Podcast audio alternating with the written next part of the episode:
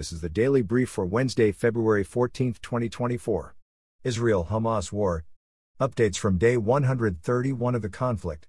Talks aimed at implementing a new ceasefire and hostage release agreement between Israel and Hamas are continuing today in Cairo, Egypt, where mediators have characterized the talks thus far as relatively significant, a group of former captives and relatives of hostages held by Hamas since the October 7 attacks on Israel are expected to file a complaint with the International Criminal Court today urging prosecutors to charge and seek the arrest of Hamas leaders.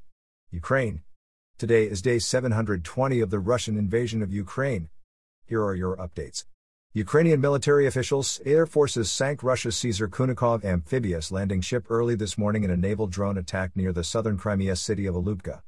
Russia's military has not confirmed loss of the ship. United Nations World Heritage Organization UNESCO says two years of war in Ukraine have caused about $3.5 billion in damage to cultural buildings, including museums, monuments, libraries, and religious sites, and that Ukraine will need as much as $9 billion over 10 years to revive its post war culture and tourism sectors.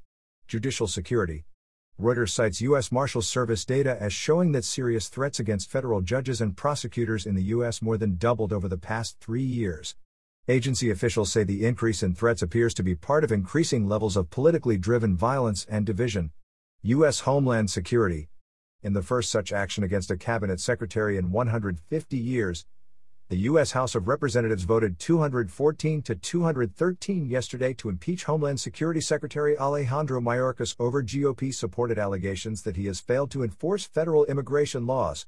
Mayorkas will now face a trial in the Senate, where a two thirds majority vote will be required to remove him from office. U.S. Immigration. According to the U.S. Customs and Border Protection Agency's latest data, the U.S. Border Patrol recorded 124,220 encounters with illegal immigrants along the U.S. southwest border in January, down 50% from December's record high level.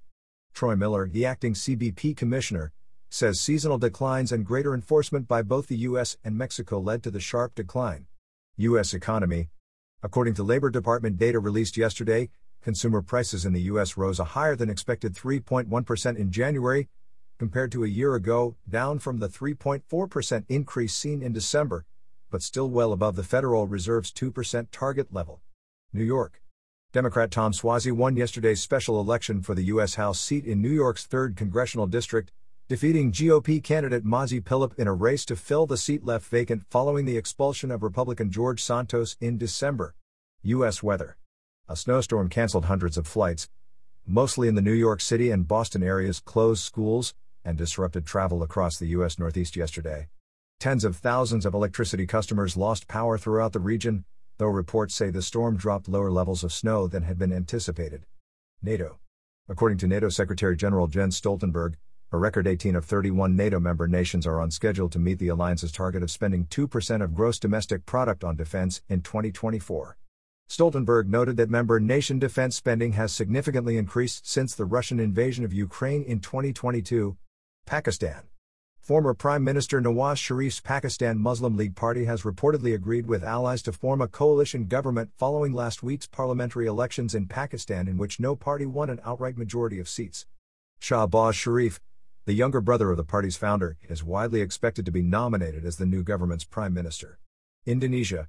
Early results from today's presidential election in Indonesia show Defense Minister Prabowo Subianto with a significant lead over his rival candidates. Official results from the election are expected to take several weeks to finalize. Iran. Iranian officials say several explosions that struck the country's 790 mile natural gas pipeline that runs from the Persian Gulf to the Caspian Sea today were acts of sabotage and terrorist action.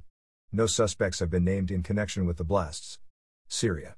Reports say the Islamic State militant group has claimed responsibility for a Monday attack on a Syrian military barracks near the central Syria town of al Sukna, in which nine soldiers were killed. Rideshare. Following last week's announcement of its first ever annual net profit, rideshare and delivery company Uber said yesterday that it plans to buy back up to $7 billion worth of company shares. College football. The Associated Press cites unnamed sources as saying that ESPN and the college football playoff have agreed to a six year broadcast deal worth $1.3 billion annually that will give the network exclusive rights to the 12 team playoff through the 2031 season. Basketball.